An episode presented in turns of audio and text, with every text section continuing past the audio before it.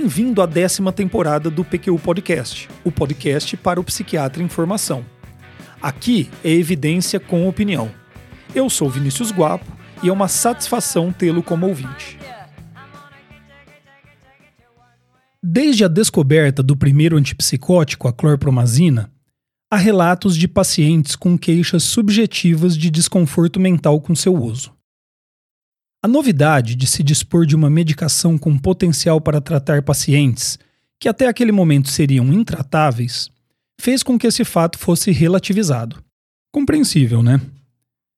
Mas, como era de se esperar, com o uso mais amplo dos antipsicóticos de primeira geração, esse efeito colateral passou a incomodar mais o paciente e mais pacientes, implicando em menor satisfação com o tratamento e, portanto, menor adesão, um problema impossível de ser desconsiderado. A chegada de novos antipsicóticos no início dos anos 90 trouxe a expectativa de menor ocorrência de efeitos colaterais extrapiramidais, assim como de disforia do neuroléptico e de outras queixas subjetivas relacionadas ao uso destas medicações. E, de fato, essa expectativa realizou-se. Porém, na última década, temos presenciado um grande aumento de prescrição dessas medicações, para além das indicações convencionais e restritas de antigamente, o tratamento de transtornos psicóticos. Hoje em dia, eles são recomendados no tratamento para depressão bipolar e unipolar, como estabilizador de humor, para melhorar o controle de impulsos e agressividade, como adjuvante no tratamento de toque, autismo, entre outros. Com isso, a disforia do neuroléptico volta a se tornar uma ocorrência relevante em nossa prática. O PQ Podcast é uma iniciativa independente, bancada com recursos próprios, e que tem como objetivo oferecer evidências e opiniões que auxiliem na prática do psiquiatra em formação. Em tempos em que a indústria farmacêutica coloca-se cada vez mais como grande curadora de informações para o médico, o PQ Podcast é uma das poucas fontes não submetidas a esse poder moderador e, consequentemente, das mais confiáveis de que você pode usufruir. As alterações do estado subjetivo com o uso de antipsicóticos podem ser heterogêneas e, ao longo da história, ganharam nomenclatura diversa e muitas vezes imprecisa. Depressão acinética, toxicidade comportamental, indiferença psíquica induzida por neuroléptico, síndrome descognitiva são alguns exemplos. Singh e Smith cunharam o termo disforia do neuroléptico, que se tornou a expressão mais utilizada para descrever um estado de alteração afetiva, acompanhada de alterações cognitivas e motoras, secundário ao uso de medicações neurolépticas. Não é tarefa fácil definir o problema que pretendemos abordar, a disforia do neuroléptico. Apesar de reconhecer que esta expressão carrega imprecisões, as alternativas são ainda piores.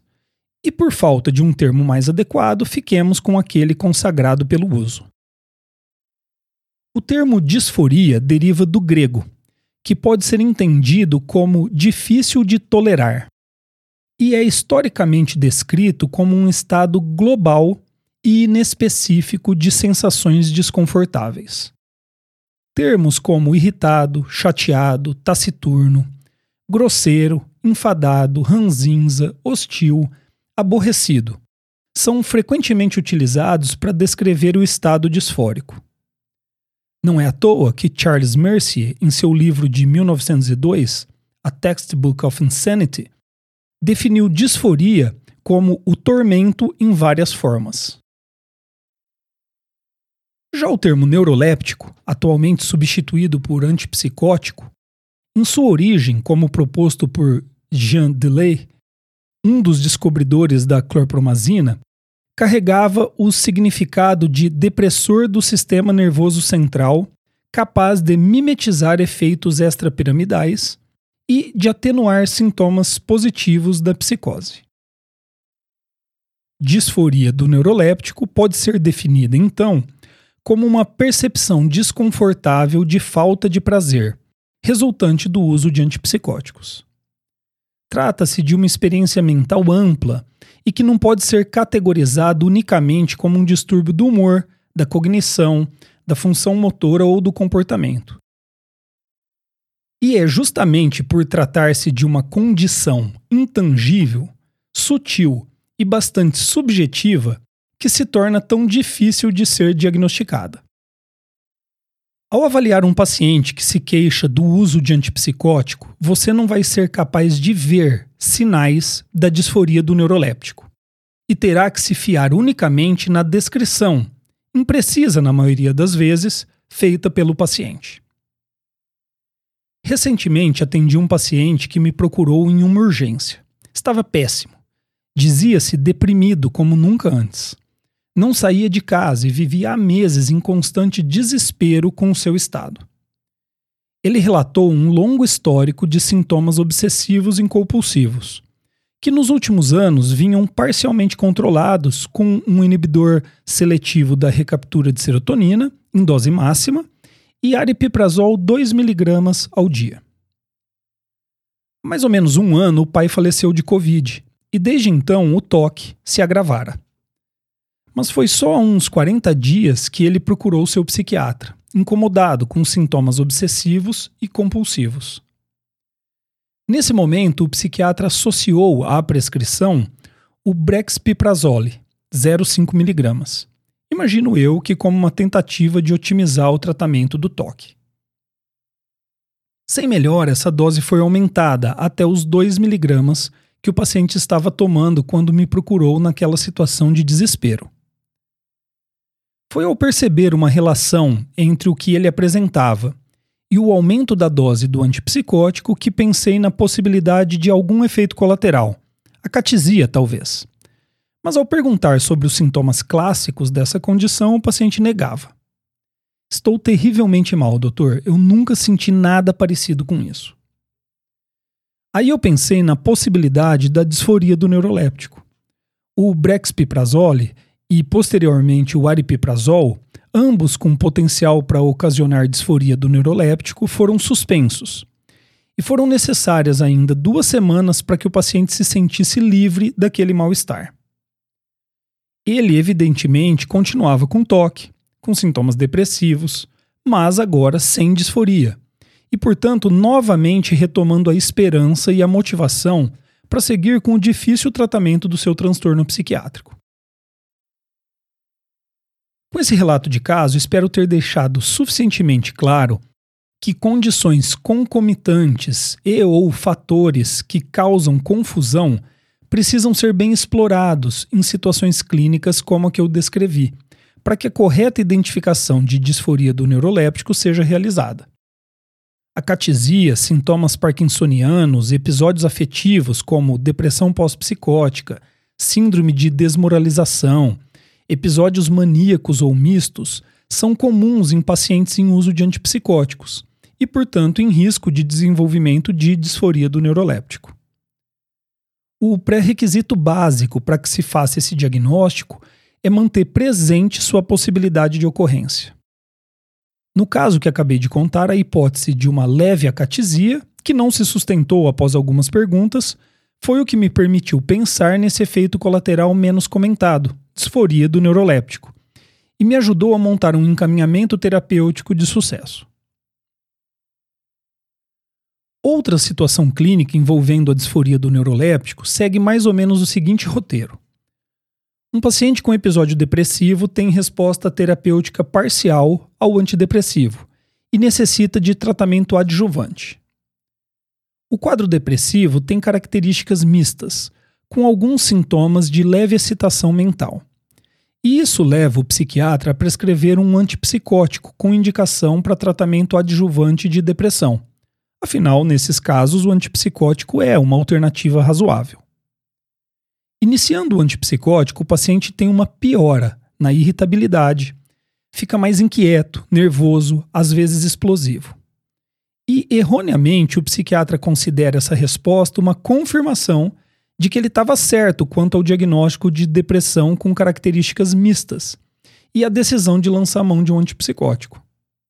Pensando assim, a conduta óbvia é aumentar a dose do antipsicótico, Mas a resposta é, paradoxalmente, piora do quadro. Esse ciclo pode se repetir algumas vezes e levar a situações desastrosas antes de o psiquiatra perceber que, na verdade, o antipsicótico é que está causando a disforia e, portanto, o agravamento do quadro. Ou seja, com a melhor das intenções e sem se dar conta, o médico está cometendo uma iatrogenia farmacológica. A curto prazo, a consequência mais notável desta condição clínica é a intolerância e relutância em usar a medicação prescrita. A médio e longo prazo, o resultado mais óbvio é a não adesão ao tratamento, mas também a instabilidade clínica, recaídas, hospitalizações e até mesmo tentativas de suicídio e abuso de substâncias psicoativas. Não é demais repetir que, em algumas situações clínicas, a não identificação desse efeito colateral pode levar a estados desastrosos. Apesar de mais comum com doses altas de antipsicóticos de primeira geração e de alta potência, cujo efeito predominante é o bloqueio de receptores dopaminérgico do tipo 2, a disforia do neuroléptico pode ocorrer com qualquer antipsicótico, de primeira ou segunda geração, mesmo em doses baixas e até mesmo depois de uma única tomada. Dentre os antipsicóticos de segunda geração, aqueles com menor potencial para bloqueio D2, a quetiapina, por exemplo, são os que na prática ocasionam menos esse efeito colateral. Mas o risco nunca é desprezível, mesmo com essas medicações. O advento de novas tecnologias de neuroimagem permitiram a visualização e a quantificação da atividade de receptores dopaminérgicos, particularmente no complexo nigrostrial e contribuíram para o maior entendimento da fisiopatologia da disforia do neuroléptico. Além de confirmar a já esperada relação direta entre bloqueio dopaminérgico e disforia do neuroléptico, esses estudos mostraram que uma variabilidade individual predispõe alguns pacientes a maior risco de sua ocorrência, ou, no sentido oposto, protegem-nos contra ela quando expostos a antipsicóticos, a depender da sua função dopaminérgica de base. Os pacientes com demonstrada baixa atividade dopaminérgica no núcleo accumbens mostraram-se os mais vulneráveis.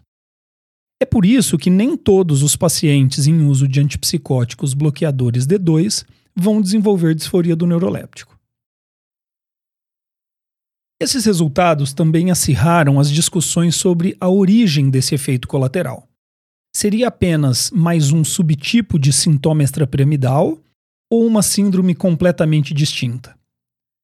Vale apontar que, dentre as síndromes extrapiramidais, aquela que mais se aproxima da disforia do neuroléptico é a acatesia. Veja o que eu falei sobre essa condição no episódio 117 do PQ Podcast. Situada na fronteira entre o sintoma, problema subjetivo descrito pelo paciente, e o sinal, problema objetivo observado pelo médico, na prática a acatesia é uma condição difícil de ser caracterizada e diagnosticada. A descrição simplista do DSM, queixas subjetivas de inquietação, frequentemente acompanhada de movimentos excessivos, não nos ajuda muito. Os pacientes encontram muita dificuldade para descrever o desconforto subjetivo provocado pela acatesia. Isso se deve à falta de parâmetro de comparação para essa sensação e também porque os médicos raramente experimentaram algo parecido. Ou seja, não há linguagem compartilhada para que a comunicação eficiente ocorra. Ansiedade, coceira, cócegas, inquietação são todas tentativas frustradas de se descrever o desconforto que os pacientes sentem. Há muitas semelhanças entre uma coisa e outra, não é? Voruganti e Awad fizeram uma revisão sobre a relação entre a catesia e disforia do neuroléptico em 2004 e concluem: não são a mesma coisa, mas não se trata de uma síndrome completamente distinta. Na opinião deles, com a qual eu concordo, trata-se de manifestações variantes de um mesmo mecanismo fisiopatológico, o bloqueio dopaminérgico excessivo induzido por medicações antipsicóticas. Com esse entendimento, consigo me desapegar dessa dúvida, que na prática não é tão importante assim, e passo a conceber a ocorrência de acatesia isoladamente, de disforia do neuroléptico isoladamente, assim como das duas condições em conjunto. Uma vez detectada a disforia do neuroléptico, o tratamento de escolha é suspender o uso de antipsicóticos, quando isso for possível, ou ao menos promover a troca da medicação por outra com menor potencial para esse tipo de efeito colateral. Benzodiazepínicos podem ser utilizados temporariamente em busca de alívio mais imediato. E assim chegamos ao fim deste episódio, em que o objetivo principal era lembrar você, psiquiatra em formação, da ocorrência da disforia com o uso de neuroléptico. Um efeito colateral pouco estudado, menos divulgado e difícil de ser reconhecido, mas que pode trazer prejuízos consideráveis ao paciente. Atenção!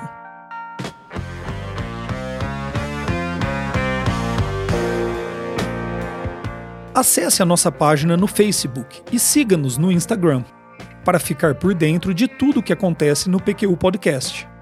Confira em www.pqpodcast.com.br todos os episódios já publicados, com as respectivas referências, organizados por data, autor e sessão. Agradecemos sua atenção.